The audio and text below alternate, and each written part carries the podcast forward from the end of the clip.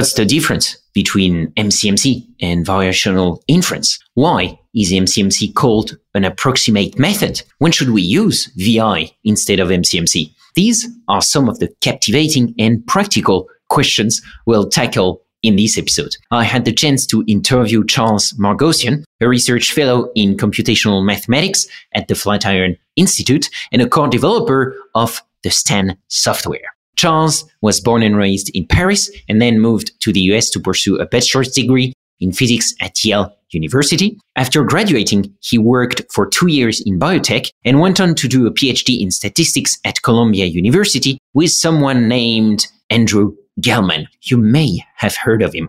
Charles is also specialized in pharmacometrics and epidemiology, so we also talked about some practical applications of Bayesian methods and algorithms in these fascinating fields. Oh, and Charles's life doesn't only revolve around computers. He practices ballroom dancing and pickup soccer and used to do improvised musical comedy. This is Learning Bayesian Statistics, episode 90, recorded August 22, 2023. Welcome to Learning Bayesian Statistics, a fortnightly podcast on Bayesian inference, the methods, the projects, and the people who make it possible. I'm your host, Alex Andorra. You can follow me on Twitter at Alex underscore Andorra, like the country. For any info about the podcast, learnbayesstats.com is la place to be. Show notes, becoming a corporate sponsor, supporting LBS on Patreon, unlocking Bayesian merch, everything is in there. That's learnbayesstats.com. If with all that info, a Bayesian model is still resisting you, or if you find my voice especially smooth and want me to come and teach Bayesian stats in your company, then reach out at alex.andorra at pymc-labs.io or book a call with me at learnbayesstats.com. Thanks a lot, folks, and best Bayesian wishes to you all. Let me show you how to be a good Bayesian. Change your predictions after taking information in. And if you're thinking I'll be less than amazing, let's adjust those expectations. What's a Bayesian? Is someone who cares about evidence and doesn't jump to assumptions based on intuitions and prejudice. A Bayesian makes predictions on the best available info and adjusts the probability, cause every belief is provisional. And when I kick a flow, mostly I'm watching eyes widen, maybe cause my likeness lowers expectations of tight rhyming. How would I know unless I'm rhyming in front of a bunch of blind men dropping placebo controlled science like I'm Richard Feynman? Hello, my dear Bayesians. I get a lot of people reaching out for help on their modeling projects, so I have started something new. If you go to topmate.io slash alex underscore Andorra, you can sign up for some one-on-one modeling coaching with me. And each week we'll meet on a live call and I provide you with a step-by-step plan and practical tips to move past these momentary roadblocks. For bigger models, I even have uh, 15 hour and 20 hour packages to make sure my coaching is tailored to your goals and learning style, and also to give you a small discount, of course. So, if you feel a bit stuck or lost on your Bayesian project, feel free to check out topmate.io slash alex underscore Andorra and together we'll make sure to ace your next PyMC model. And now let's talk MCMC and variational inference with Charles Margossian.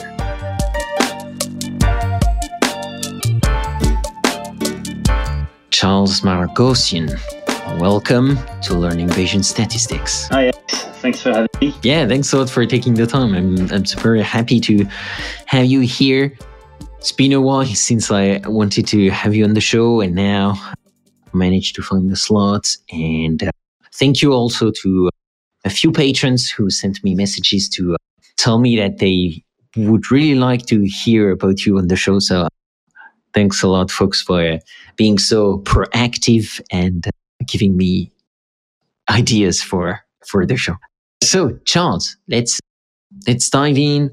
And as usual, I, I can bring up a, a, very quick anecdote, which is I think two, three weeks ago, your show came up, uh-huh. and I told my colleagues I would feel like I have made it in the Bayesian statistics world if I get an invitation to speak on learning Bayesian statistics. So, so I'm thrilled to be here, and yeah, thanks for the the, the mysterious patrons who incited this meeting. Yes, I'm sure they will. recognize themselves. Yeah, let's start with your origin story. Actually, that's also something I found super interesting. How how did you come to the world of statistics and and pharmacometrics and epidemiology, Charles? I became interested in in statistics and data as an undergrad. Actually, I was studying physics. I was already in the US. I was at Yale, and I was working with an astronomy lab on exoplanets, and we had a lot of data. Mm-hmm. And so that generally got me interested in, in, in, data science. But I wasn't introduced to, to Bayesian methods. And I always was a bit uncomfortable with how we handling uncertainty, what might we do about it. And I was fortunate after I graduated to actually get a job at a at a biotech company where so the company was Metrum Research Group. They were based in Connecticut. And the supervisor I got there, William Gillespie, is one of the pioneers of Bayesian methods in pharmacometrics.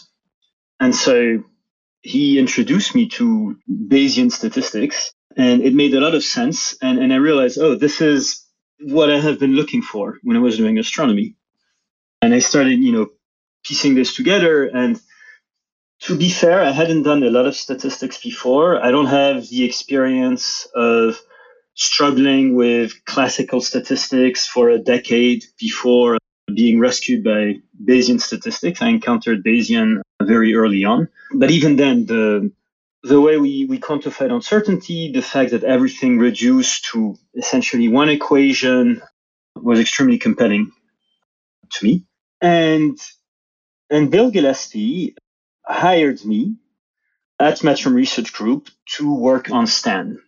So this was back in 2015. And at the time, STAN was fairly new, very exciting, very promising. And you had these specialized software in pharmacometrics, but they were not open source.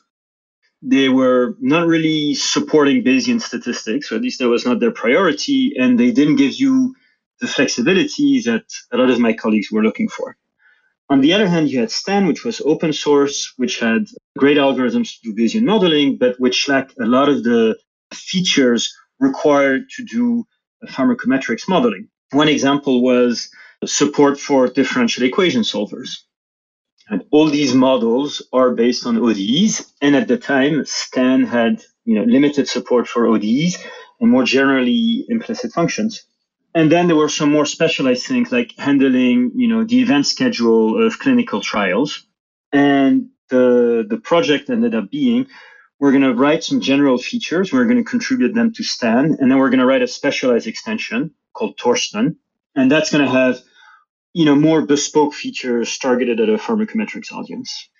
And so that, that was my, my exposure my exposure to Stan, I can tell you about my first pull request, which which Bob Carpenter and, and Daniel Lee reviewed extensively. They were very patient with my C++. and my plan, my loose plan had been, well, I'm going to work, you know, for one or two years. I'm going to learn programming and statistics because I had gained an appreciation for it in astronomy. And then I'm going to do a, a PhD in physics. But Andrew Gelman, who I had met in an official capacity, like through my work, encouraged me to apply to the statistics program at Columbia University, saying, you know, if you do statistics, you'll still be able to work on the natural sciences and the physics that you're interested in, but you know, you'll have maybe a, you'll be able to make a more unique contribution as a statistician. So I took his word for it.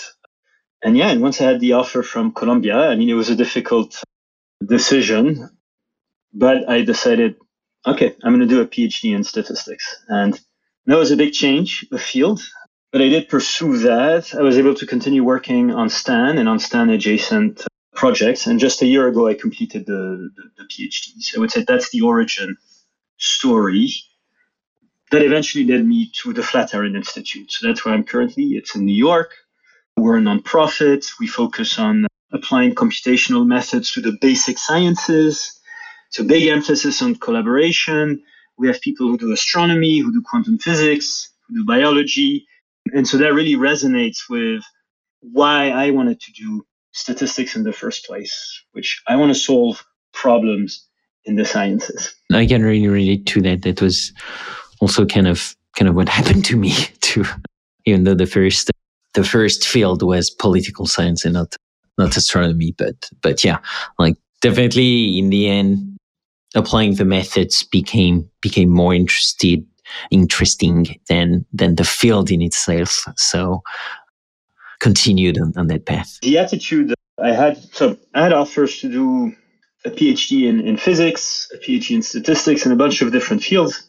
And at the time, my attitude was, look, wherever I go, I'm going to have to do analyze some data, understand where that data comes from. I'm going to have to have the tools to do the analysis or do the statistics. So the idea is, I think our loyalty is, is not to a discipline or to a field, it's really to a problem. You know, whatever problem we work on, there's always a lot that we need to learn. We're, we're never experts in a new problem, in a new research problem. And so kind of like not try not to take the, the field that I'm in, whether it's for the PhD or even right now I'm in computational mathematics, right? You know, whatever that means. But I care more about the problems I work on than the department I'm affiliated with. Yeah, completely, completely relate to that for sure. Like the the fact of using the method to solve an interesting problem, whether it is about astronomy, political science, biology, epidemiology. It's like, and in the end, I find, find that even more interesting because you, you get to work on a variety of topics that you wouldn't have otherwise. And uh, also you learn so much. So that's, that's really the cool thing. Yeah. So thanks a lot for this, uh, this introduction. And so right now you're, well, these days you're, you're working at the, at the Flatiron Institute, as you were saying, and it seems to be a very diverse organization.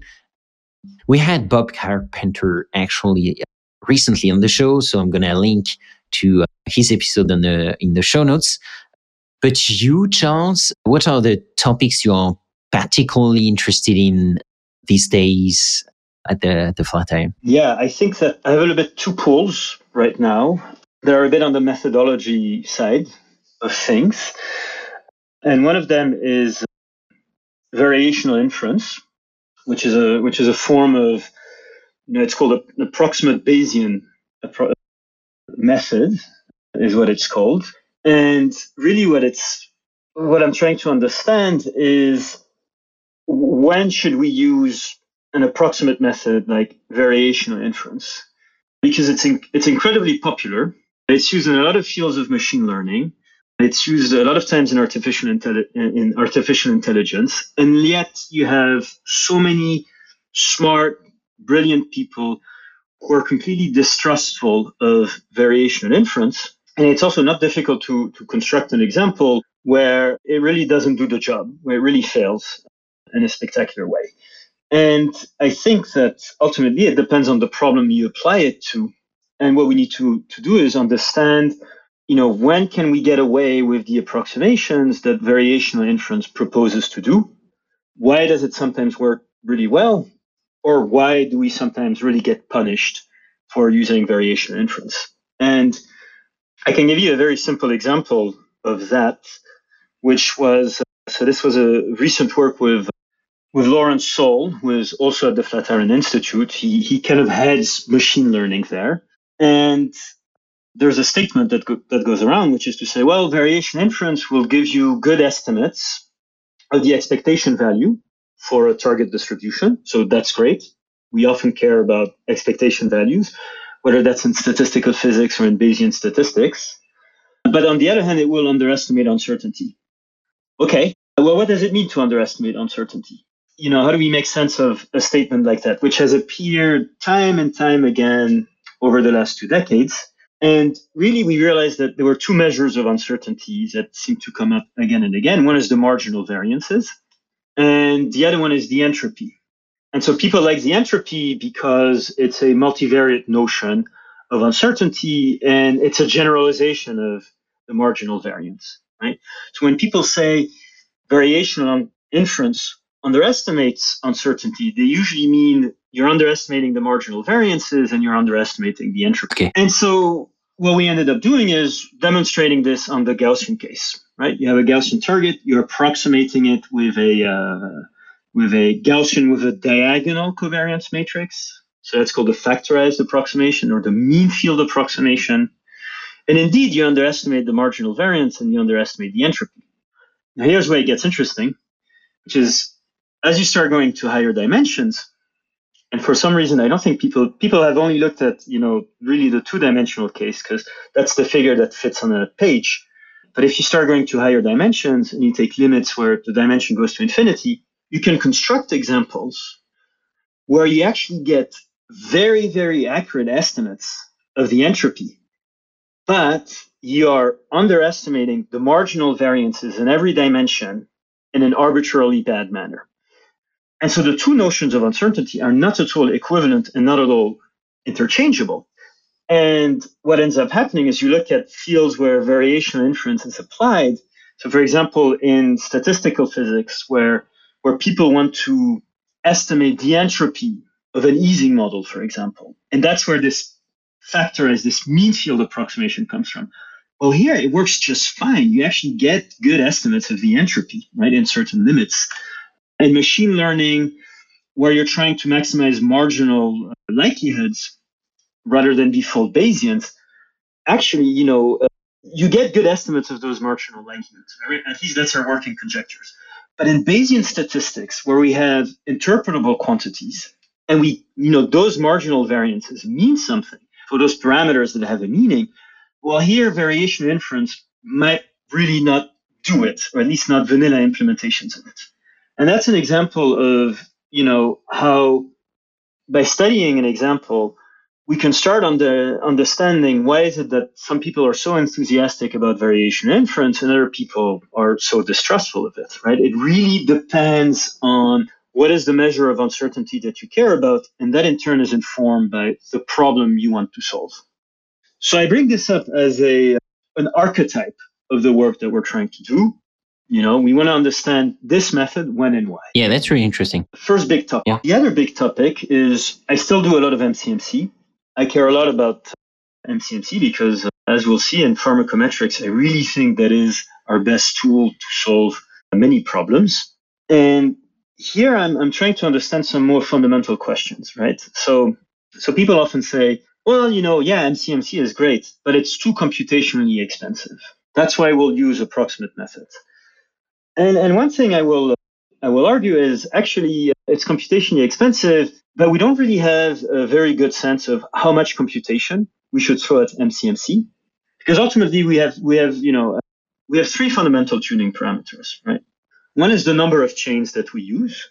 The other one is how long is the warm up or the burn-in phase, and then the third one is how long is the sampling phase. And and actually, you know, it's not clear what is the optimal computation that you should throw at an MCMC problem, right? I think people rely on heuristics. More often, they rely on conventions. These are the defaults in STAN and PyMC and TensorFlow probability. But actually, you know, we need to think about have we used a, a warm up phase that's too long or too short, or a sampling, sampling phase that's too long or too short, right? Or how many chains is it useful to do? Especially now we have GPUs right? In theory, I could run MCMC with 10,000 chains.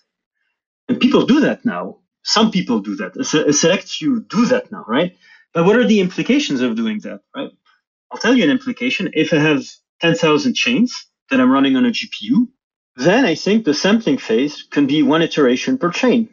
Right? We can discuss this and you know we can argue for or against it, right? But it changes a little bit our perspective of how much computation we throw at it another perspective I like is if you have a strict computational budget, and then you say, well, I'm not going to use MCMC, it's too expensive. Let me run variation inference. I know it's biased, I know it's approximate, but at least it, it finishes running in within 10 minutes.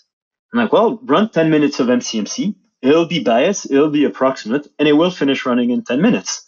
And then ask yourself, well, how good is, is this estimator? Thinking a little bit more carefully about how much computation do we really need for MCMC and for the different problems that we might be trying to solve. That's really interesting. Thanks a lot for that very clear presentation. I really love it. So let's actually continue on that path because I wanted to to ask you about that a bit later in the show anyways. So yeah, several things that bumped into my into my mind. First thing is MCMC is also an approximation method right? So why do we say, why do we, and I know we usually do that in, in the field, we define variational inference as an approximation, an approximation method, which kind of underlies assume that MCMC is not, but it is. So can you maybe draw the distinction? What makes the difference between the two methods and why do we call them approximation for variational inference? Yeah, absolutely. So I think that people think, like a lot of statisticians, asymptotically.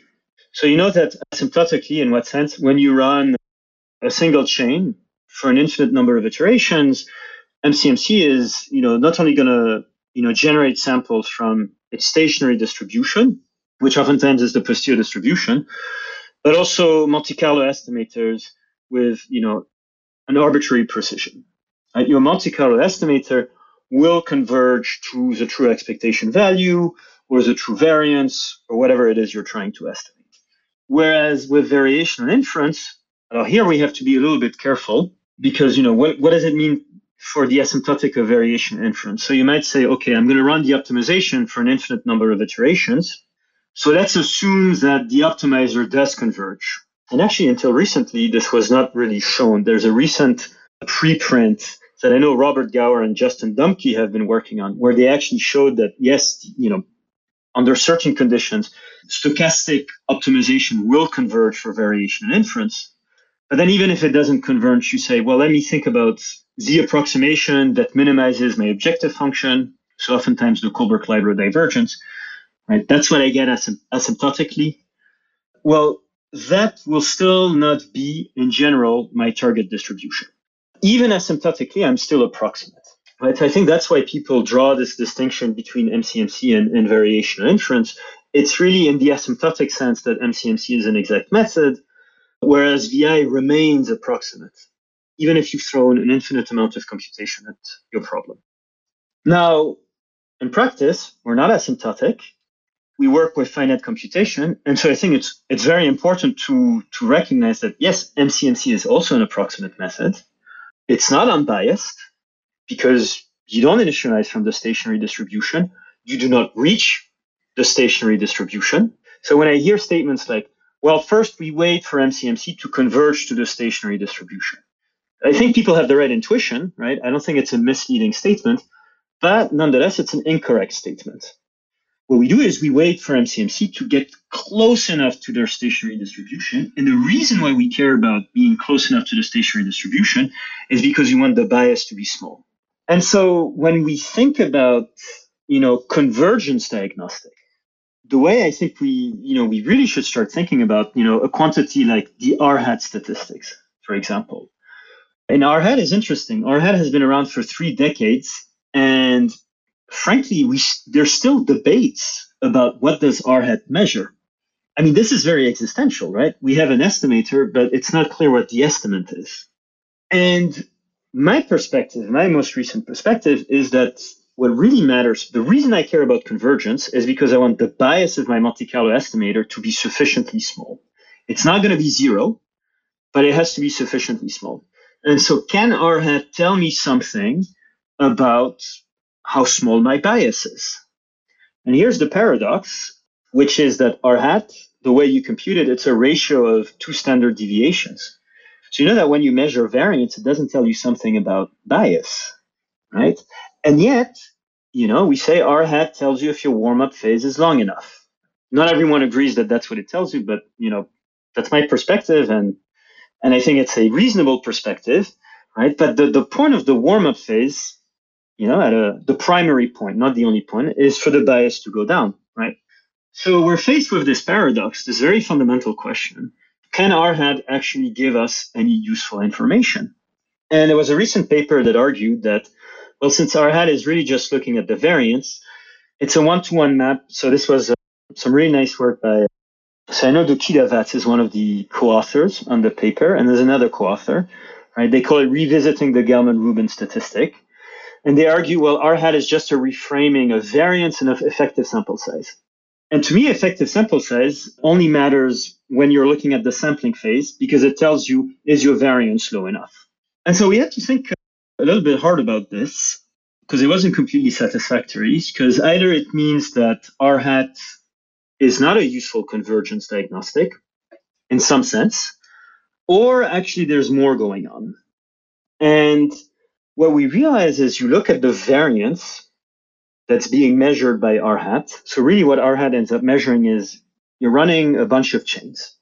It could be four chains, it could be more. Each chain generates one Monte Carlo estimator, and then you average the per chain Monte Carlo estimator. So now you look at the variance of a single chain Monte Carlo estimator.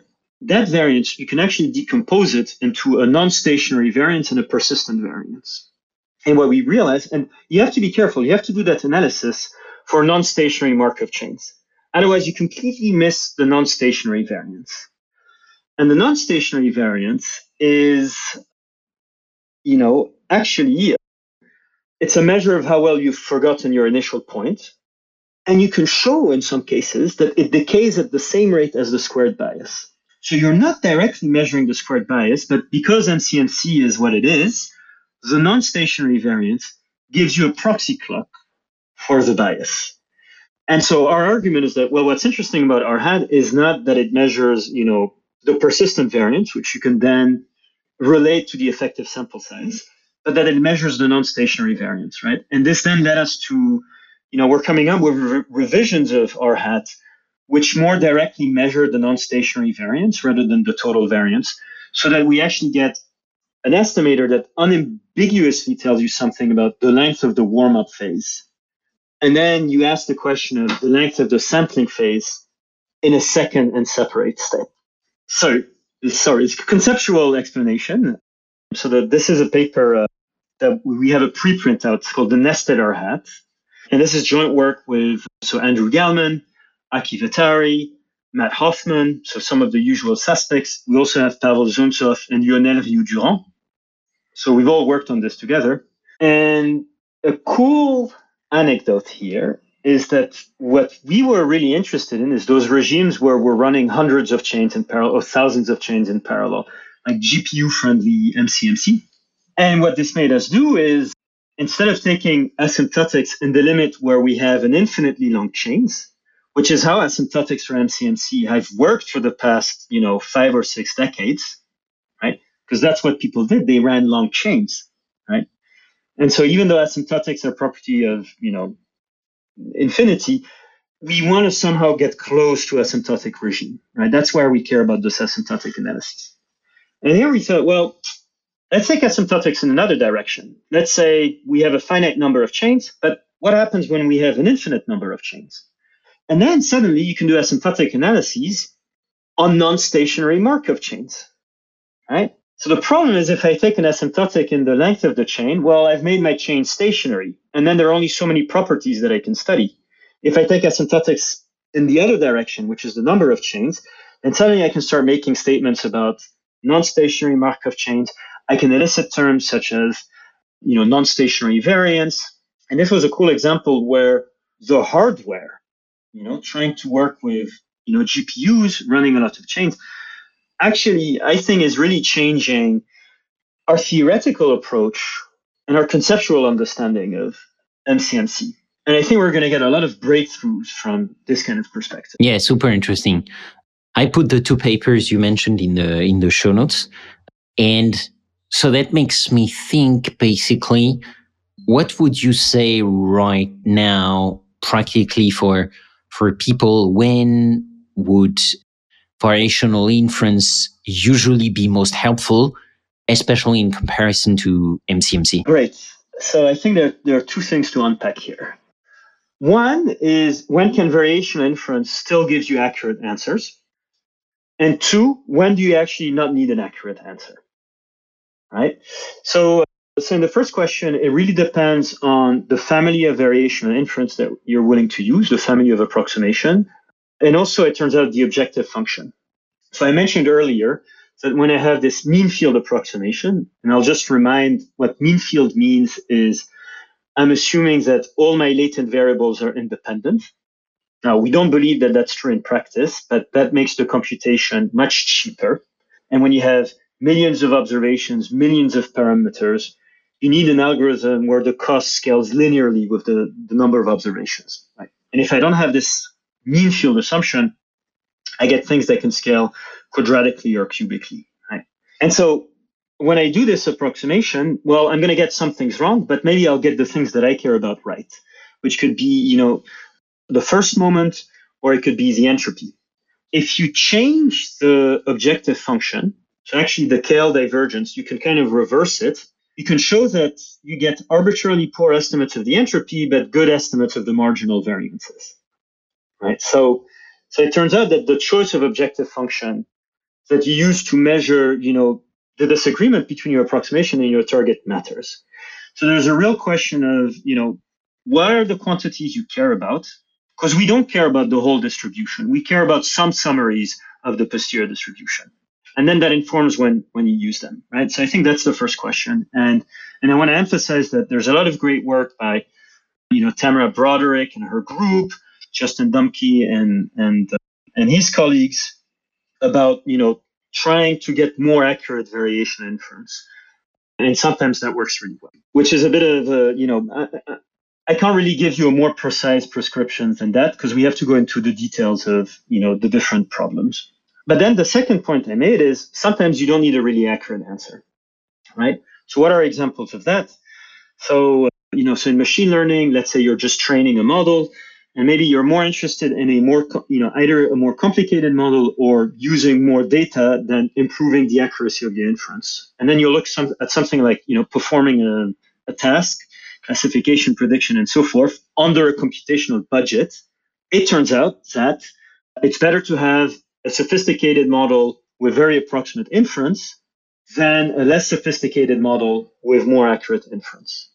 Now it's hard to know and you know the, my big problem with variational inference is it's hard to know which regime you're going to be in and to actually justify it. And even once you've run variational inference you don't have that many diagnostics that can tell you well you know you're doing okay but you would do much better if you improve the inference right? So i think that it's an open question. But then the other example where you know that i want to bring up where we don't always need accurate inference is when we're developing models, right? So this stays back into this idea of the Bayesian workflow that now has been championed. You know, so Andrew Gelman and colleagues wrote a lot about it. Michael Betancourt wrote a lot about it. David Blei wrote about a lot about it. You know, arguably George Box, right, wrote a lot about it. And and you know, if you if you ever work on an applied project, you sit down, you come up with the first iteration of your model, and arguably, there are a lot of problems with that model. And you don't need super accurate inference to diagnose the problems with this model. You do a quick fit, a quick approximation, and, and usually something obvious is gonna is gonna pop up. Then you revise the model. Then you do again quick inference, okay, and, and you keep refining and refining. And only once you have a, actually a polished version of the model, do I think that it makes sense to you know get out the big gun and the very accurate inference.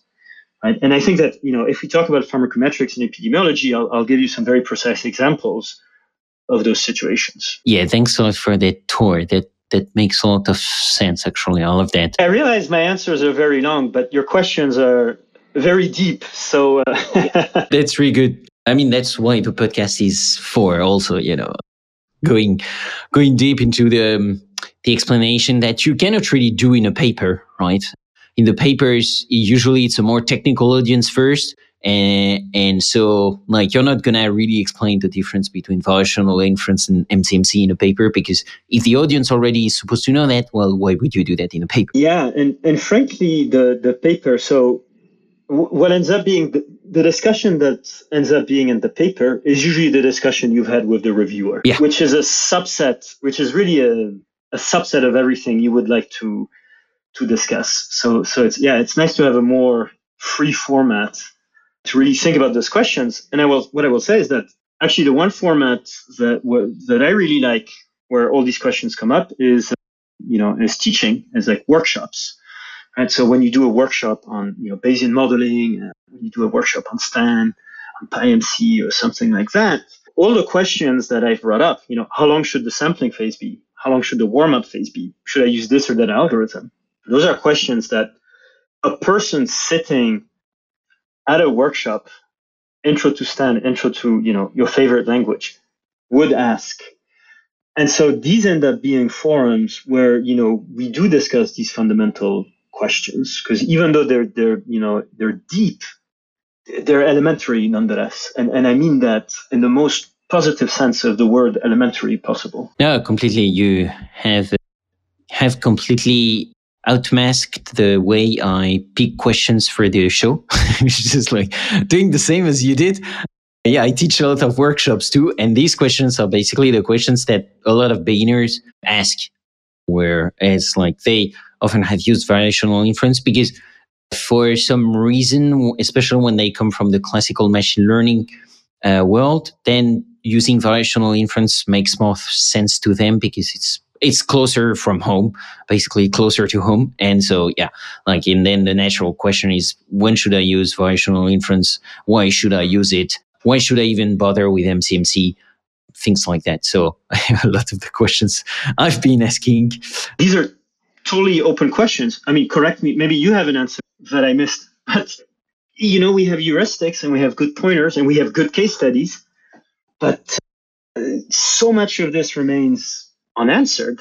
Not unapproachable let me be clear totally approachable and you can you know it's it's not crippling. We can totally still do a uh, bayesian modeling but there are open questions that linger. And then you have to strike the right balance between when you're answering such a question from a from a beginner where you want to be like intellectually honest and saying yeah like these are still open questions but at the same time you don't want to them to walk away with the feeling that, well, this completely like is completely undefined and I cannot really use these methods because no there is no clear rule of about what I would use and when and why. So like that's always a an important balance to strike and not not always an easy one. I absolutely relate to that. Actually before we we dig into into a bit more of the, the applications. I'm curious basically on the work you're doing right now, because I really love the fact that you're both working on MCMC and on approximate, approximate Bayesian inference. So I'm wondering what are the, the frontiers currently, currently in that field of, of algorithms that you find particularly excited about. You already mentioned the basically the progress of the hardware, which opens a lot of avenues. I'm curious if there are other things you have your eye on. I think hardware is is an important question, and I think it's a it's a it's a difficult question. And I want to talk. I think you know maybe I want to say a little bit more because I think frontier is good, and not only that, I think it's, it's an ambiguous frontier because I don't think, you know, to me, it's not clear, you know, how much we're going to get out of hardware for MCMC, for example. And, you know, what are going to be the limits of that? And so what I'm excited is that now we have GPUs. Now we have several algorithms that are GPU friendly. And I'll explain a little bit what that means. But essentially, so at a very fundamental level, what it means is you can run a lot of Markov chains in a synchronized time. And so you're not waiting for the slowest chain, basically. That's that's kind of the the, the, the intuition here. And you know, people are like, well, this is great. You know, if we run a lot of chains, we can really make the sampling phase much shorter. Like again, let, so let's say your target effective sample size is 2000.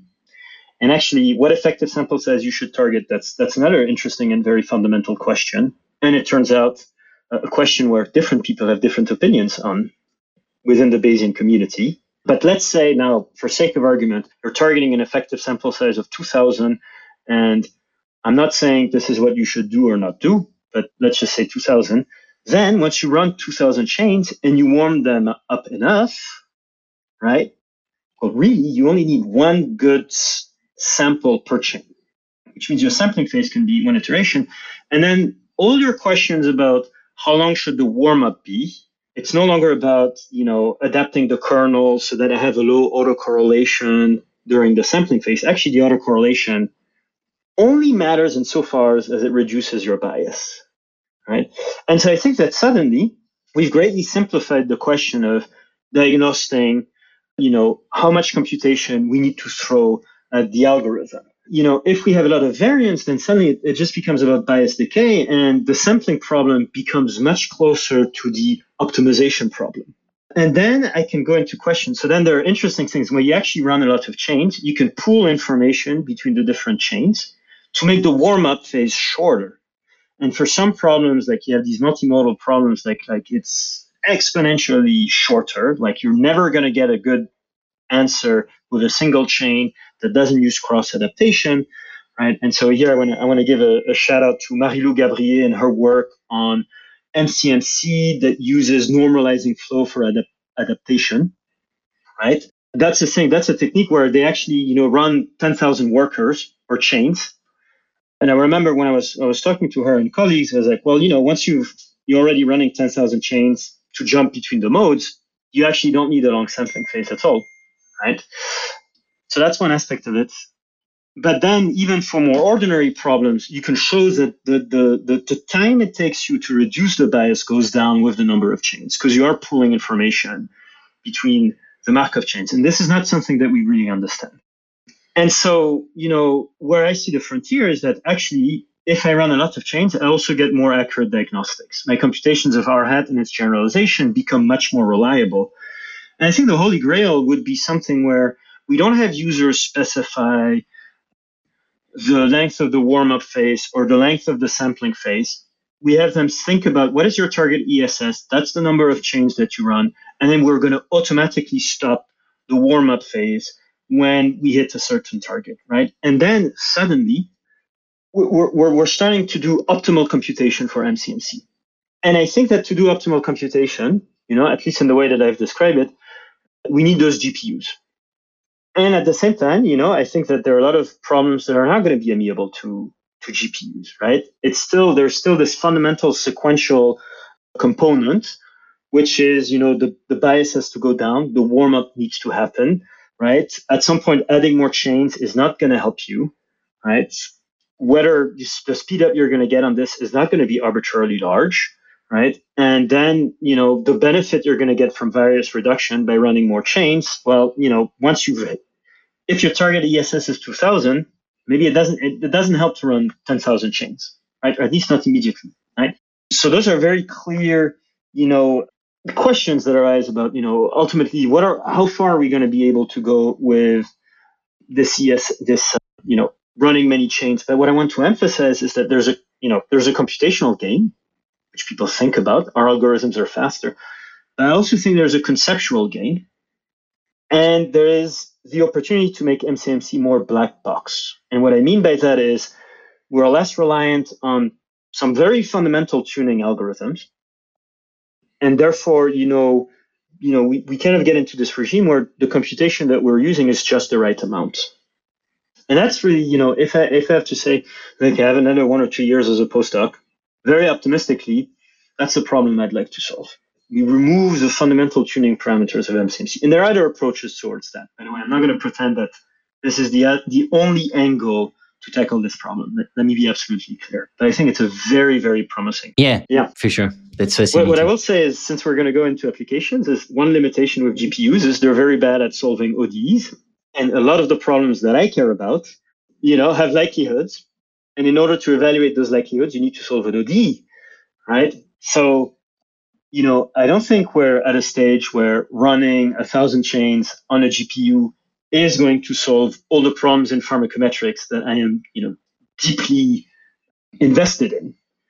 That said, you know, we have clusters of CPUs where maybe we can run 60 to 120 chains and that can get us some of the way. When you were talking about about that, I was thinking that'd be super cool to have, you know, in Stan or PyMC afterwards, like at some point, automate away the number of chains and samples that are taken instead of having them because right now it's like okay we're gonna run as many chains as we can with the GP, GPU or CPU we have so that's already kind of automate, automated, but the number of samples is not really auto- automated. It's like just a rule of thumb where it's like, okay, we think in general, these number of samples work well. Like in PyMC, it's 1000 per, per chain after warming up. But like what would be super cool is like, okay, like PyMC or Stan get see what's there, the resources, and then it's like, okay, so given the complexity of the posterior that we can see right now, like we are to run that many chains and that many sample per chain.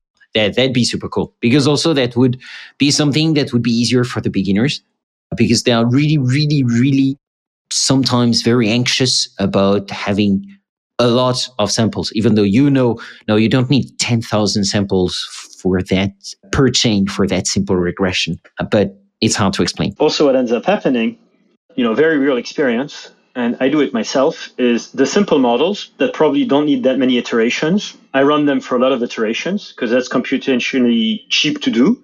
And then the hard models, where you know each iteration is very expensive and the posterior distribution is much more complicated, I actually end up, you know, and where I would need more iterations, I end up running less iterations. yeah. Right. And and I think a lot of people will sympathize with that. That's my experience interacting with practitioners.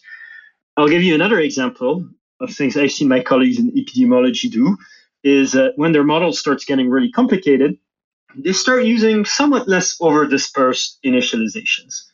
Even though we know that that's what we need for the convergence diagnostic to be reliable. And I'll tell you a little bit about more about that because actually that's another question. It's like, what does it mean for an initialization to be over dispersed? And I have some answers to that, that that are not quite, you know, the regular answers. But that's a huge problem. Like when models get hard, and again, those ODE based models, right? You cannot solve those ODEs if you throw insane parameter values at your model. And so now people have to have to make compromises. And and I think that, you know, especially statisticians, we're a little bit cavalier. We try we tend to be conservative because maybe in a way, you know, that's the role of the statistician and the theorist is to be conservative and to be and to play it safe. But when the safe and the conservative heuristics become impractical, we, we need to think harder about okay, if we don't want to be too conservative, but we still want to be safe, what do we need to do? And that's where these questions of, you know, optimal warm up length, optimal sampling phase, optimal over dispersed initialization, really come in, into play. Because if you're too conservative in your prescriptions, you might make your editor happy, but actually practitioners are going to have a really hard time following those uh, those prescriptions. And then they do things. I'm not saying that they do silly things instead, right? But they they they do they do other things that are maybe you know less principled. Yeah, fascinating I could spend I could spend the whole uh, the whole episode on this on this topic. So I, I really love it. Thanks a lot for diving so deep into into this, Charles. But let's uh, get a bit more practical here and talk about what you do basically with epidemiology and pharmacometrics. So first, can you define pharmacometrics for us? I personally don't know what that is, how that differs from epidemiology, and what do Bayesian statistics bring to epidemiology and, and pharmacometrics? Pharmacometrics. I mean, the way I would think of, about pharmacometrics is pharmacometrics is to pharmacology what econometrics is to economics. Some people who want to emphasize that they're using quantitative methods. Mm-hmm. Now, the particular field of pharmacometrics that I've worked on is is called PKPD modeling, so pharmacokinetics and pharmacodynamics. And essentially, what happens is, let's say there's a new treatment that's being developed. So it could be a new drug compound, or it could be a number of things. We're usually interested in two questions: is one, how does the drug get absorbed, and how does it diffuse in the in the patient's body? So that's called the pharmacokinetics. And two, once the drug diffuses in the body, what does it do to the body? Right? And so that includes, you know, targeting a disease, but also side effects. I was always worried about, you know, how toxic a treatment might be. And what people are trying to do with these models is based on early data from clinical trials, so either on human beings or even on animals. They try to predict what is going to happen when we look at a broader population of individuals and when we kind of like start changing the treatment. So some, you know, some medical treatments can get very complicated. You have questions of, you know, I have a certain drug compound. How much do I administer?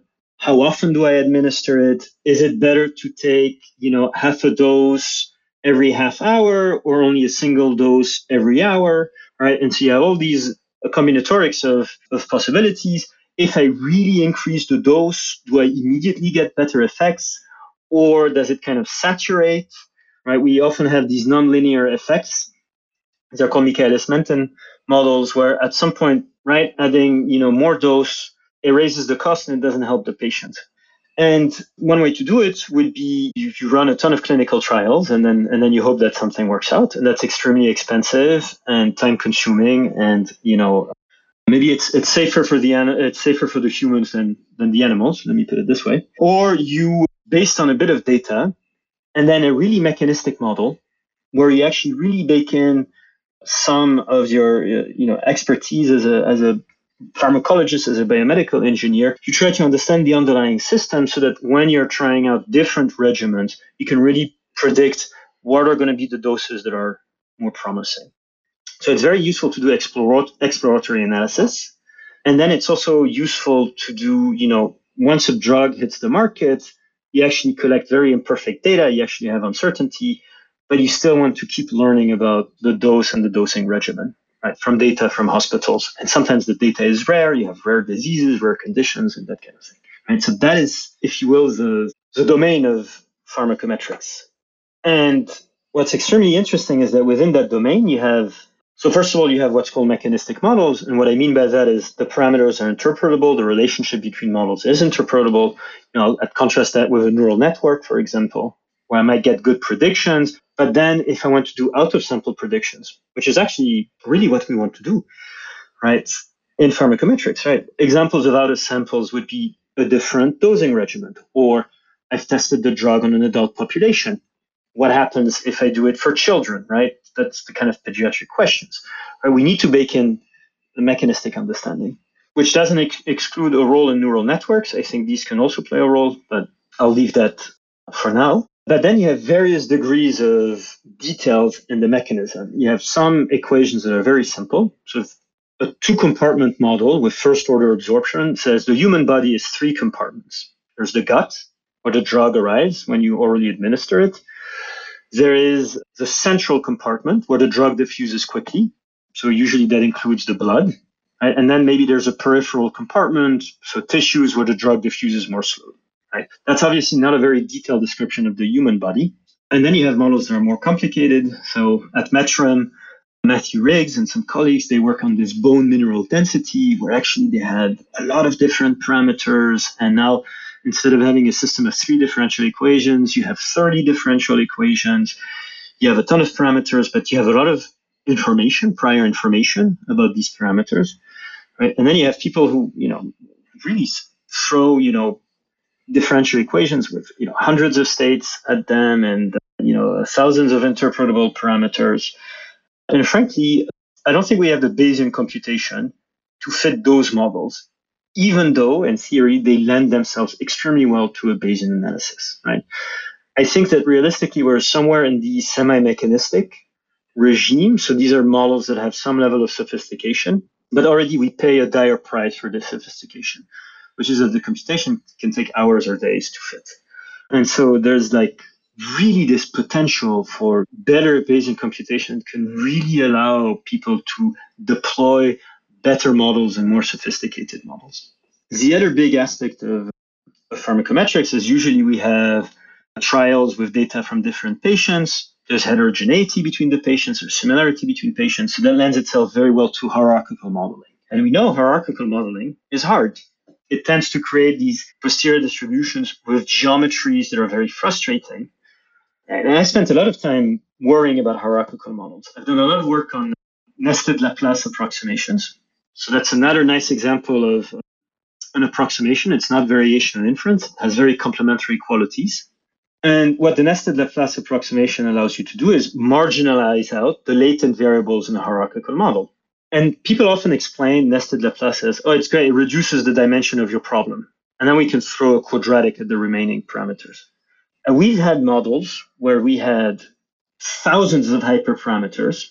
Those were genetic problems where we were using horseshoe priors to select genes. So even once you marginalize out the latent variables, you still have a high dimensional problem. So we threw Hamiltonian Monte Carlo at it. But it still made a big difference because we simplified the geometry of the posterior distribution by doing this marginalizations for the hierarchical models, right? So I'm very excited about the prospect of having, you know, a nested Laplace approximation in STAN. We have a prototype that works really well. We have some really cool automatic differentiation supporting it. But and you know, but you know, the problem is again, I want to try this on ODE based models. I don't get a good approximation. I don't get efficient automatic differentiation. I get something that's unstable. Now, the simple examples where I got it working, it actually gave surprisingly accurate results. But this is again an example where here's this awesome algorithm and statistical methods, and it just gets frustrated by the nature of the problems we encounter in pharmacometrics. Even though, you know, these are hierarchical models and these methods are designed for hierarchical models. But again, if your likelihood is not a general linear model, yeah, suddenly those approximations become much more tricky. And that's why that's why, you know, I think that we have to use MCMC for these models. That's interesting. So in these cases, yeah, that makes it a bit clearer, I think, for for people in the like the practical the practical cases where where you would have to do that that trade-off basically how do you choose between the two the trade-off between the different methods i think it's very important and that said I do want to say that there's some really cool approximations that people do deploy in, in pharmacometrics. I recently read a, a, a I'm, rev- I'm an anonymous reviewer, so I'm not going to give out too many details. Sure. But but what I like you know, is it's it's there were questions of what if we fix those parameters, or what if we draw these parameters from their priors because they're removed away enough from the data so maybe they're not influenced that much by the data. So the posterior stays close to the prior, but nonetheless, we need that uncertainty for the interpretable quantities in the middle, right? And so people are coming up with these compromises. And of course, now we're again in the business of we have these awesome computational constraints. People come up with these approximations either of the inference or even you know they say well let's use a simpler model we know there's a more complicated model out there but maybe we still get all the answers that we need with the simpler model. And so now we get again in this, you know, the question of understanding what are the simplifications that we get away with? What are the ones where we pay a heavy price? Can we actually quantify the price we're paying? Can we diagnose when the simplification is, is too dire or not? And as far as I can tell, the answer is, you know, we're not at the stage of diagnosing the problem. We're, but, but at least now people are taking this problem seriously enough that they're building these case studies. Now, based on these case studies, where you know we do try out the different models and we do fit the complicated methods, and we're able to say something about the simpler methods because we we did fit the complicated methods. So it's an academic exercise in a way, but at least it gives us, you know, that's how it starts, and that's how we're going to start developing the intuition and the heuristics to then deal with deploying the approximations and the simplifications in practice. Yeah, yeah, that that makes sense. And so, actually, do you have an an example of a research project that where where you applied Bayesian statistics in these in this field of pharmacometrics and where really Bayesian statistics help you uncover very important insights thanks to to all those those methods that that you've talked about? I've never led a project in pharmacometrics. I've always collaborated with pharmacologists. And it's true that my work has been more methodological, has been more developing Torsten itself. That said, what I can talk about is some of the interactions I've had with with pharmacometricians and some of the works where maybe I'm more contributor than say the, the project lead. And I'll give you one example, and then I think that if we have time and we talk a little bit about about epidemiology, I have a very good example in epidemiology. Ah, okay. But this is a this was super cool actually. This is a, this is a bit anecdotal. I don't know that there's a preprint on this now, but I was in Paris. I was visiting the INSERM, which does a lot of you know medical work, and I was visiting France Mentré's group, and they have fantastic people there. And I'm talking with uh, Julie Bertrand, and she's interested in uh, pharmacogenetics, right? So where we have some some genome sequencing or some gene tracking that's involved, and we're trying to see how a patient reacts to a treatment to a certain condition. And in that case, what ended up happening. So, you know, one of the things that was frustrating is they're trying to identify what are the genes that are meaningful, that, that seem to, to have a meaningful connection to the outcome of the treatment. and they couldn't get anything that is statistical signif- statistically significant, you know, in the uh, traditional sense, right? There wasn't one one gene, one SNP that unambiguously stood out as yes, this is a meaningful SNP and it should it should intervene in earlier analysis, right? And what they had done was a was a, a Bayesian analysis where they had used a horseshoe prior. And so what the horseshoe prior does is it, it, it does like it's a regularization tool that does a soft selection. Right? And the way that soft selection manifests is there is a quantity that you can look at, and it will usually be bimodal. And one mode will indicate that you know the covariate that corresponds to this SNP is completely regressed to zero. Right? So you know that's an indication that this is not a very useful explanatory variable. And then the second mode tells you actually this variable matters and it's not regressed to zero, right? And so why are there two modes is because there is uncertainty. But the very cool thing is that even though there was no single SNP that stood out as this is the meaningful SNP, you had two SNPs that came up and they both had a bimodal, right? So what that means is you couldn't definitely say that either SNP mattered, right? But you can say, okay, with some probability, either of those SNPs can matter. And here's where it gets very interesting is that actually, because you have a multivariate posterior distribution, you can go a bit further and you realize that the two SNPs are anti-correlated. And so what that means is when, when you have a lot of posterior mass at one mode for one SNP that says this variable matters, don't regress it to zero, the other covariate would always get regressed to zero and vice versa, right?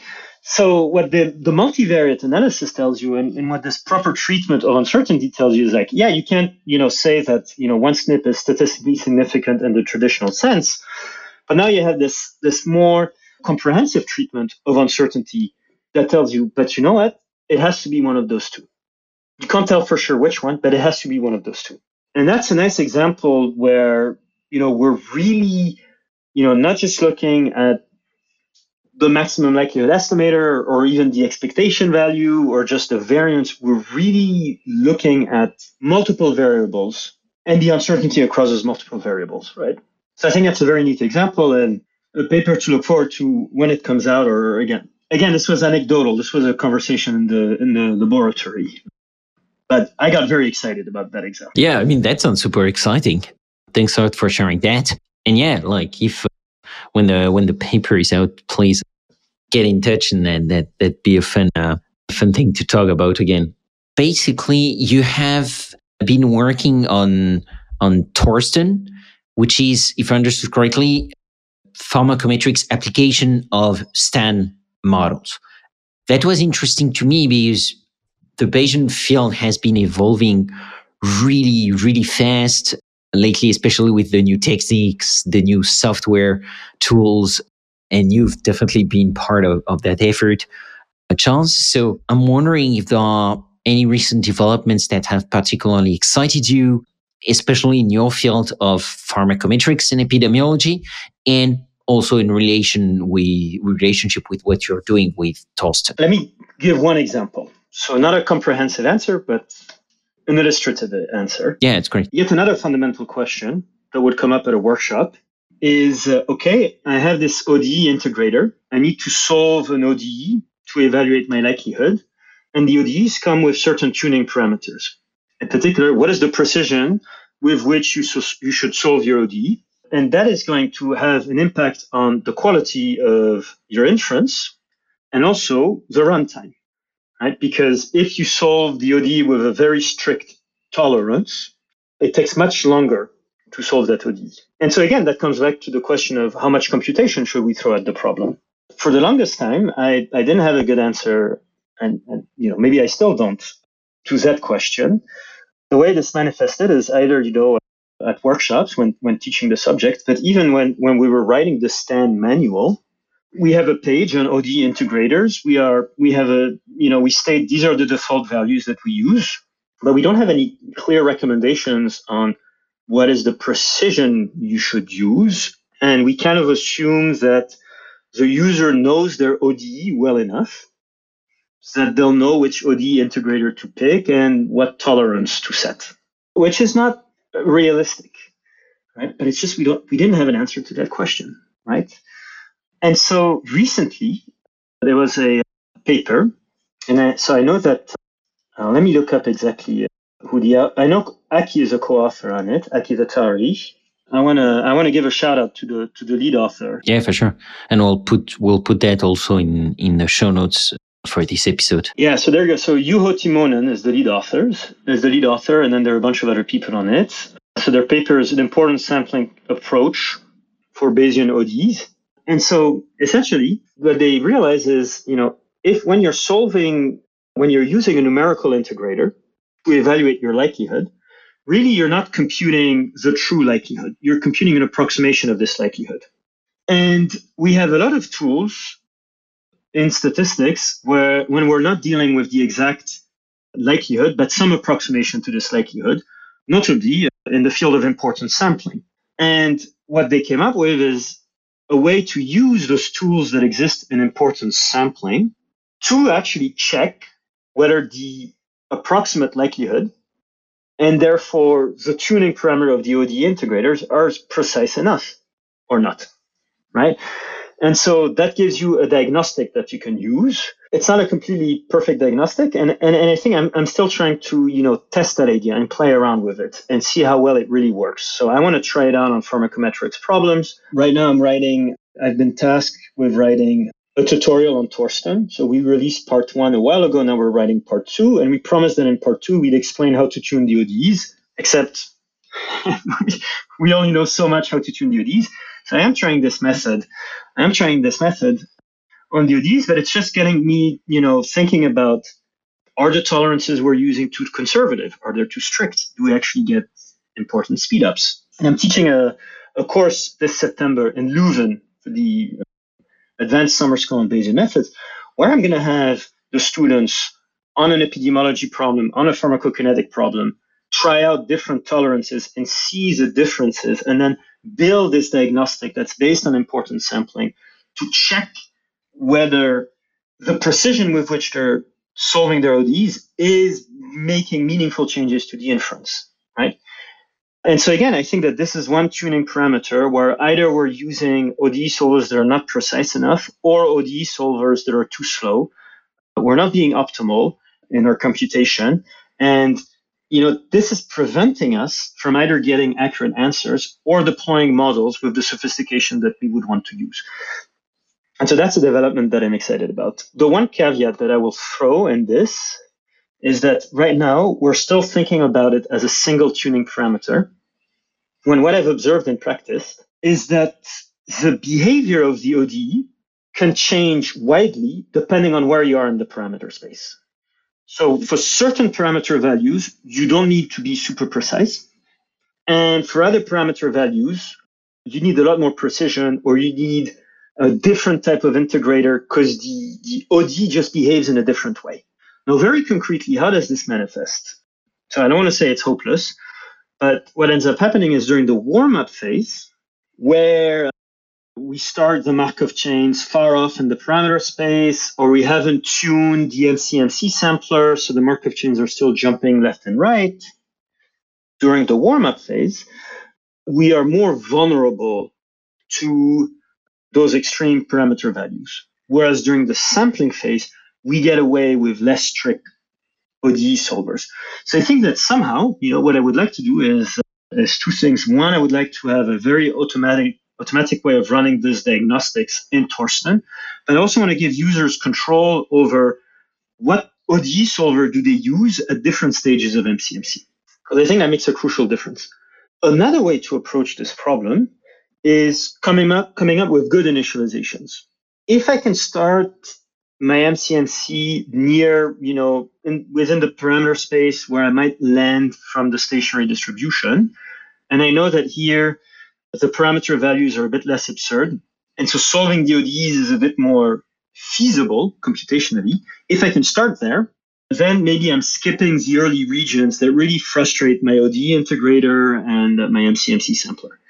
And the way this manifests in practice is you'll have, you know, you run, let's say you run eight chains you have six of them that finish quickly, and then you have two of them that are lagging because they're stuck somewhere during the warm up phase, they're encountering this region where the parameter values are a little bit absurd. Your ODE is super hard to solve, and that's eating up all your computation. And the truth is, you know, at least in the way we, we do things right now, we always wait for the slowest chain, which, by the way, we don't have to do. So I'm excited about methods to come up with good initializations.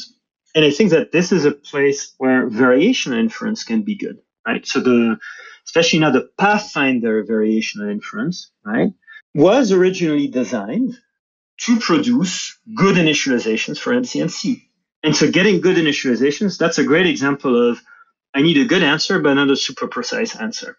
And so, you know, if somehow Pathfinder can help me skip the regions that frustrate ODE integrators, I think that's a big win for pharmacometrics. Again, that's that's something we have to, to, to test and really try out. But I will say now going back, I'm going to make a, another connection back to R hat, which is when we think about over dispersion, really what over dispersion means. So we, we have shown a bit formally that what makes R hat reliable, and we define reliability in a formal sense, is the initial variance has to be large relative to the initial bias. Now, if you have an initialization like, you know, you draw your sample from your prior, and that's reliable, and then you throw variational inference, right? If variational inference reduces your squared bias more than it reduces your variance, it turns out you preserve the property of reliability. So there's actually a sense that we might be able to get good initializations for MCMC without compromising the reliability of our diagnostics for convergence, right? And these are all the pieces that I think can come together and really help a great deal with, you know, pharmacometrics, but more generally with ODE-based models, and even more generally, models based on implicit functions. And I do include things that use nested Laplace approximations in that, because that's an optimization problem. That's an implicit function. It has the same kind of misbehaviors that an ODE has, but also technologies that we develop for ODEs in a Bayesian context, better initializations, different tolerances, importance sampling corrections would apply to nested Laplace stuff. So, so those are the things that I'm excited about, but it's going to take time. I just want to, I just want to be perfectly honest. Huh? It, it takes time to really, you know, you know, between the paper and the software implementation and the you know clear description in the manual that the users can can follow, it takes a lot of time. For sure. I mean, that stuff is really at the frontier of the research. So it does make sense that it takes time to percolate from how to find the solution to, okay, this is how we can implement it and reproduce it reliably. And I'm most concerned about how speculative I am for, for some of the ideas I'm sharing. But I think these are these are directions where it's worth pushing the research. That has a, the potential to have a really big impact. For sure. And so, so I put in the show notes the Pathfinder paper, actually. That made me think that um, I should do an episode about about the Pathfinder paper, basically what what that is about and and what that means uh, concretely. So I'll try to do that. And if you haven't reached out to Lu Zhang, you know, I mean, you know, first of all, the, the paper is great, but actually sitting down and, and discussing this with her, you know, at the blackboard or whatever, like she has so many ideas that have not appeared in the paper itself. So, so I think, you know, if, I can recommend a guest. If you haven't had her already, I don't know if you, but yeah, Lu Zhang, I think would be fantastic to interview. I was actually thinking about inviting her on the podcast to talk about uh, Pathfinder because, well, she's the lead author on the paper and also all the other authors have been on the show. Bob ah, cool. Carpenter, Andrew Gelman, Aki Vehtari. So Lu Zhang is, is, is missing. So definitely need to correct that.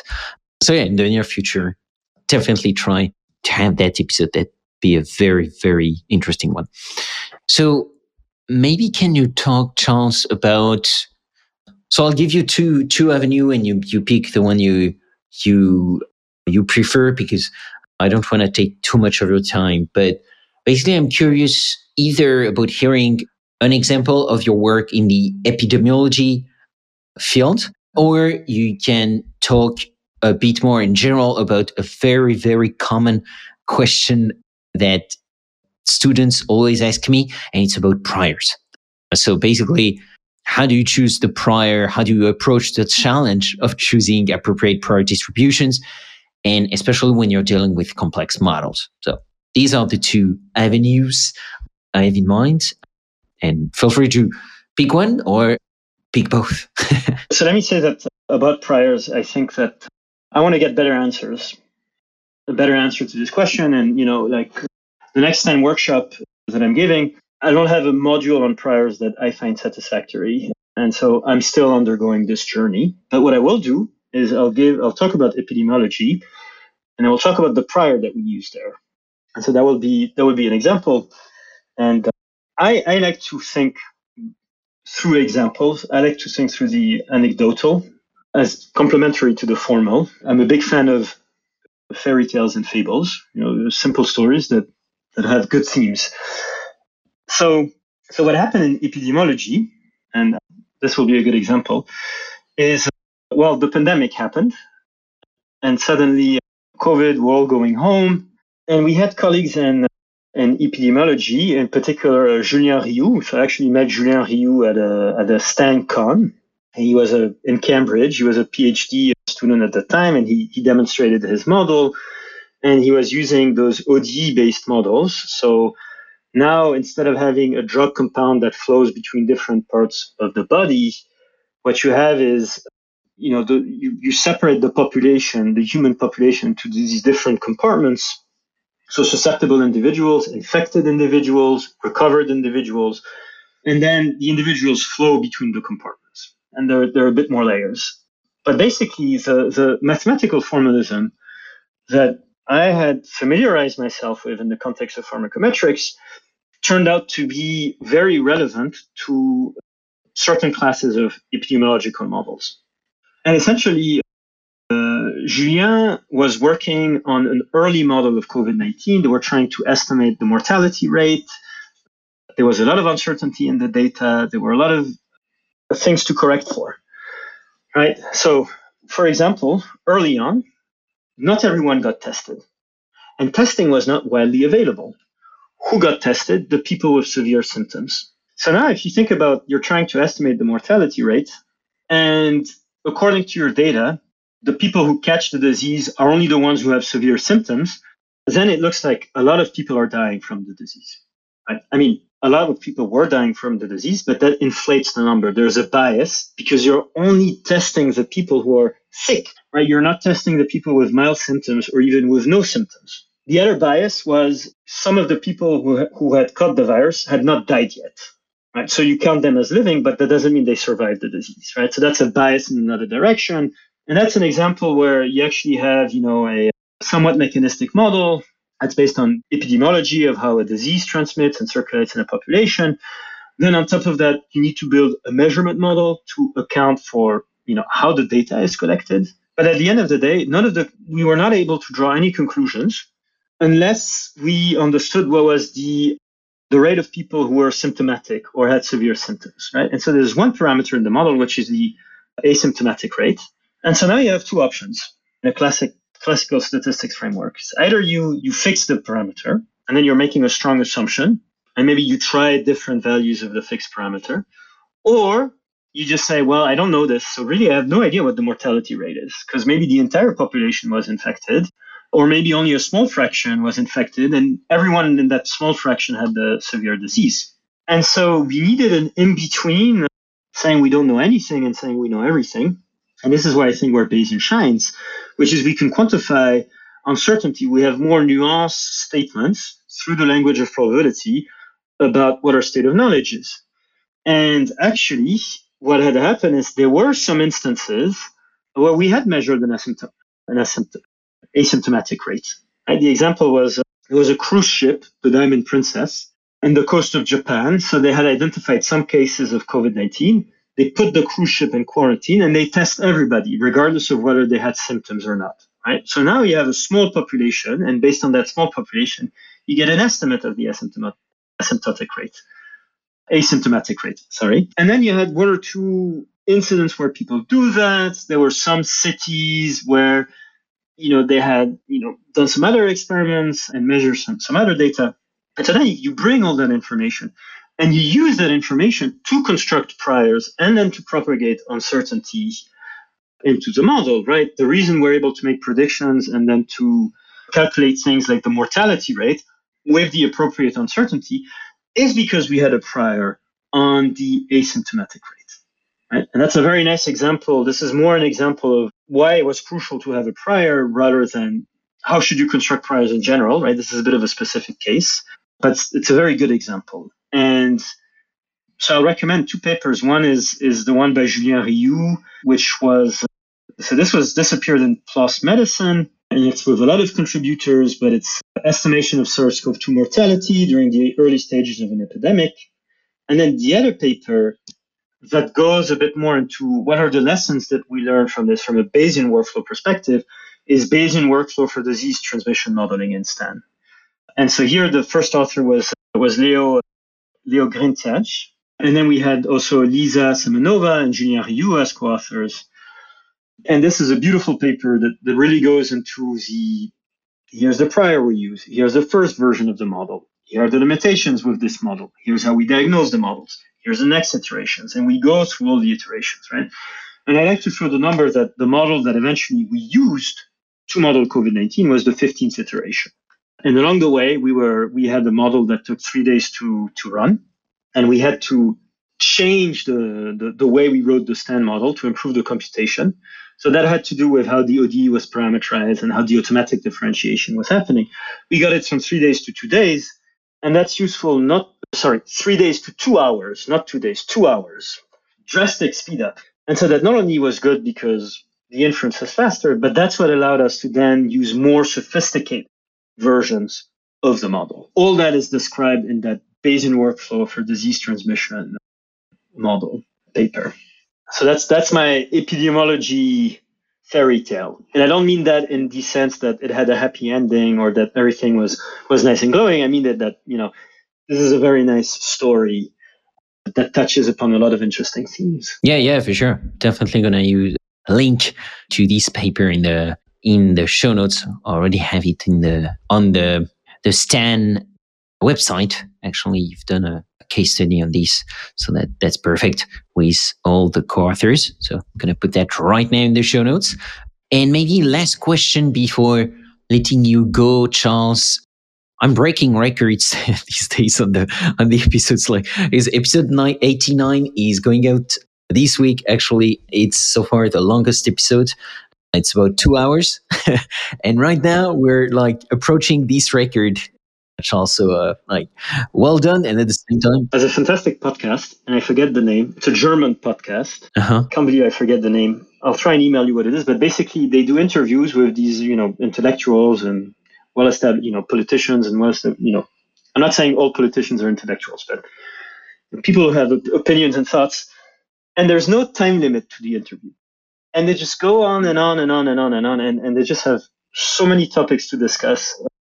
It's really I'm not saying you should do that with me, but you could imagine, like you know, for someone like uh, you know, uh, some of some of the other co-authors that have come up, like I feel like you could you could talk six hours with them, and you would just pick their brain, and they would have so much insights to share. Like I mean, most of the time the limitation is the is the guest's own own time.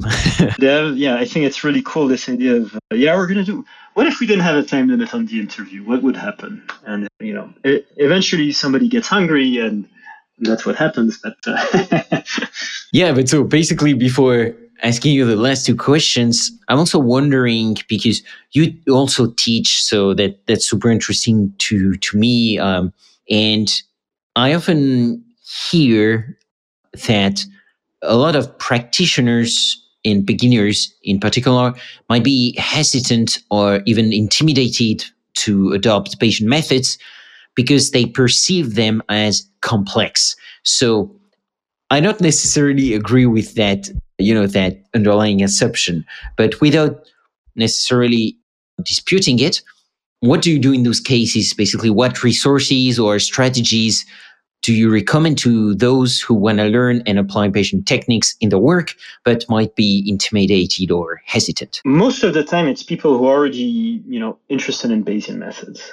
especially if it's a workshop on Stan, the people who do sign up, you know, they, they already have adhered to, to Bayesian methodology. So I don't know that I've really had to convince that many people. Definitely when I was a TA at Columbia, I had those conversations a bit more with the students, especially when I TA'd the PhD level course that, you know, everyone has to take applied statistics and, you know, not everyone is going to do Bayesian, right? And so we have those conversations. But I think that ultimately what it is is it's not that Bayesian is is complex. It's analysis is complex. Analysis is difficult, and when you use less complicated methods, you know, like uh, maximum likelihood estimate or point estimates, and these are not simple. I, I, I really don't want to undermine, you know, the, the difficulty related to those methods and the fact that they are useful in a lot of applications. But in a way, th- those methods are simple and they will work for simple analyses. But if an analysis requires you to quantify uncertainty, to propagate uncertainty, to you know take some decisions with imperfect data, and then someone says, "Well, I don't want to be Bayesian because that's complicated, but I still want you know to quantify uncertainty, and I still want to propagate uncertainty, I still want to make predictions."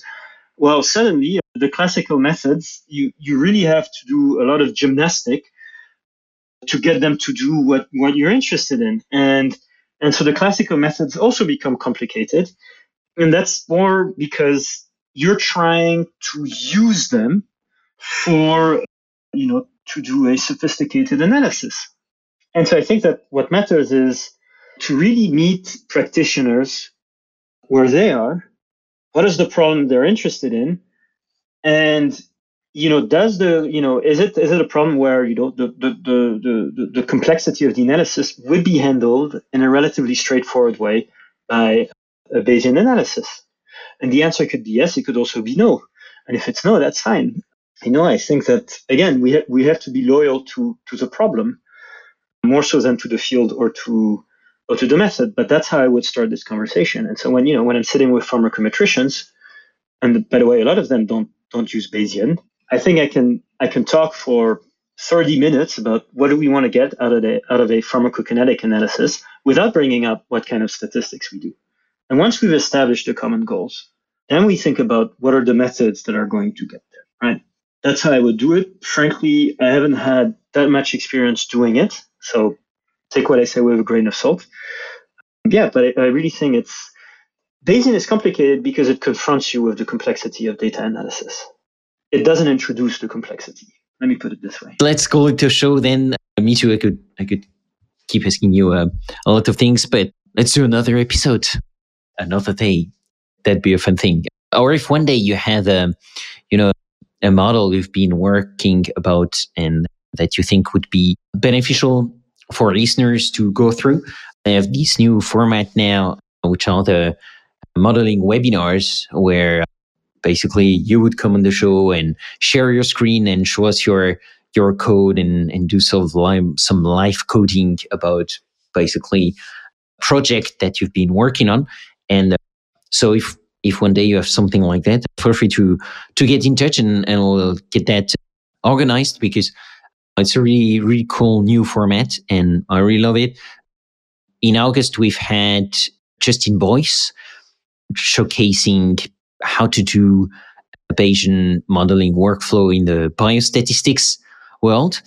And so even, even if you're not a biostatistician, it's a really useful thing because basically, as we were saying, Bayes are basically methods. And so even though the field might not be yours, the methods are definitely transferable in the workflow is. So that was a, a very fun one. And then we've got one coming up in September in theory with Benjamin Vincent.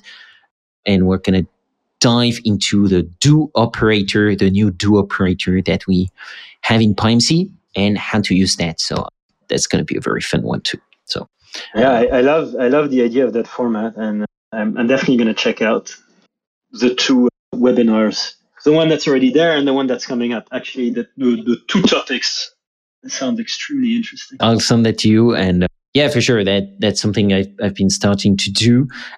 And so, yeah, if you have one such analysis one day, feel free to to reach out. That'd be a fun one. Absolutely. So before letting you go, of course, I'm going to ask you the last two questions I ask every guest at the end of the show. One, if you had unlimited time and resources, which problem would you try to solve? I thought about this and uh, I feel like so much of my work is about working under computational constraints, you know, and time constraints and resource constraints. And suddenly you relax all of this. And I, really love the problems I worked on in astronomy. I am mind blown by some of the stuff my colleagues do in cosmology, where they're trying to understand, you know, the early universe. they have they have models with six parameters that apparently explain the entire structure of the of the universe. I like to understand that that a little bit better. I love the work I did on exoplanets. I think thinking about, yeah, is there life on other planets? How does it manifest? My advisor, when I was an undergrad, she uh, she put it a good way. She said, you know, astronomy helps us think about our position in the universe, our place in the universe, and you know, yeah, if I have unlimited time and, and resources in this completely ideal scenario, I, I think I would gravitate towards these really, really big questions which, by the way, I can still get involved in right now as a researcher in, in Flatiron, but but it's true that it's there's more competition for that. And just there's a theme that I um yeah okay if I if I had thought about this more I would have just started there. But but there's a theme that I really like. And this goes back to cosmology to astronomy you know which is this idea of a theory of everything and you know a very fundamental model. And you know maybe it all reduces to one equation or one set of equations and what i really wonder is you know a if we did have that model and that theory how much insight would we actually get from it because you know you can have a simple system with simple particles and simple interaction rules and that doesn't mean you understand the emerging behavior of the system. And if I had unlimited resources and I can actually figure out what that equation is and then run the simulations with infinite computation, and then study the behavior and and actually you know at a at a very conceptual level understand how much insight do we get out of this. And the example i like to to give is you know uh, the rules of chess are simple but just because you understand the rules of chess doesn't mean you understand chess. And i think that there is a you know there is a tension with the reductionist view of physics and the the state of the world that we live in that is kind of related to that and that sometimes the simplifications that we use, the involvement of probability theory, of statistics, that's still still useful, not just because we don't have the computation to run all the simulations based on fundamental equations, but because it, it actually is more intelligible to us. And and yeah, I think with unlimited time and resources, you could, you know, really explore that.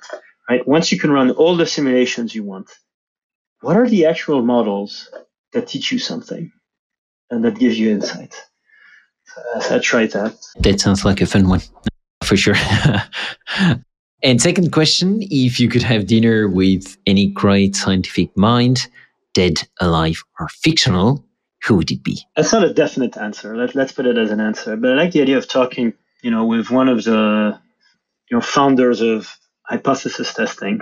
So you know, Neyman Pearson, Fisher, and you know, and by the way, just because I'm having a dinner with them, that doesn't mean I, I condone everything they've done and their character and their behavior, just to full disclosure. But I think that I'd be interested, you know, to to to ask them, you know, what what were you thinking when when you came up with those ideas, and what what do you make of how this method that you've developed has been used and misused in current days, and what do you, you know, and also like I don't know how, how much Bayesian methods were on, on their radar, but what would they think of Bayesian methods now that we have the, the computations that are available? So kind of, you know, someone from the early 20th, late 19th century, one of those, you know, statisticians that's described as having done something foundational, but also that has worked with on a field, on a branch of statistics that historically has been opposed to the branch of statistics that I work on. And I think that could be, you know, hopefully a pleasant, certainly an engaging conversation for dinner. Yeah, very interesting answer and uh, very original. You're you're the first one to answer that. And I had not even thought about that, but that's that definitely makes sense. If uh, having dinner with Laplace is on the table, I'm not saying I, I, I wouldn't take that. yeah, for sure, for sure. but yeah, that's definitely super interesting. And I do remember that, I mean, in my recollection, which of course is very uh, fuzzy as any Homo sapiens memory, we talked about that in episode 51 with Aubrey Clayton, and uh, we talked about his book, Bernoulli's Fallacy and the Crisis of Modern Science. I'll put that into in, in the show notes. And I seem to remember also from his book that the founder of yeah hypothesis testing definitely had an active role in putting aside Bayesian statistics at the time. That it was definitely very very motivated also in that in that regard but i don't remember one why on the top of my head but so yeah i'll put that into the show notes. I should re-listen to this episode also personally. That was a very interesting one so i i recommend it to to people who, when I get started with the podcast, actually, I think it's a, it's a very good first one to understand a bit more basically why you would like to think a bit more about the foundations of hypothesis testing and why it's interesting to think about other frameworks and why the Bayesian framework is an interesting one. That sounds great. Yeah. Uh, so maybe I could have dinner with. Uh, remind me the name Aubrey of your Clayton. yeah. I mean, Uh, add that to my answer. Awesome. Well, thanks a lot, Charles, for for taking the time. As usual, I put resources and a link to your website in the show notes for those who want to dig deeper. Thank you again, Charles, for taking the time and being on this show. Thanks, Alex, for, for the invitation and and also you know the the service to the community that I think this podcast is. It's really a fantastic resource. So thank you very much. This has been another episode of Learning Bayesian Statistics. Be sure to rate, review, and subscribe to the show on your favorite podcatcher or on Podchaser, and visit learnbayesstats.com for more resources based on today's topics, as well as access to more episodes that will help you reach true Bayesian state of mind. That's learnbayesstats.com. Our theme music is Good Bayesian by Baba Brinkman with MC Lars and Mega Ran. Check out his awesome work at bababrinkman.com. I'm your host, Alex Andorra. You can follow me on Twitter at Alex underscore Andorra, like the country. You can support the show and unlock exclusive benefits by visiting patreon.com slash learnbayesstats. Thanks so much for listening and for your support. You're truly a good Bayesian. Change your predictions after taking information in. And if you're thinking I'll be less than amazing, let's adjust those expectations. Let me show you how to be a good Bayesian. Change calculations after taking fresh data in. Those predictions that your brain is making, let's get them on a solid foundation.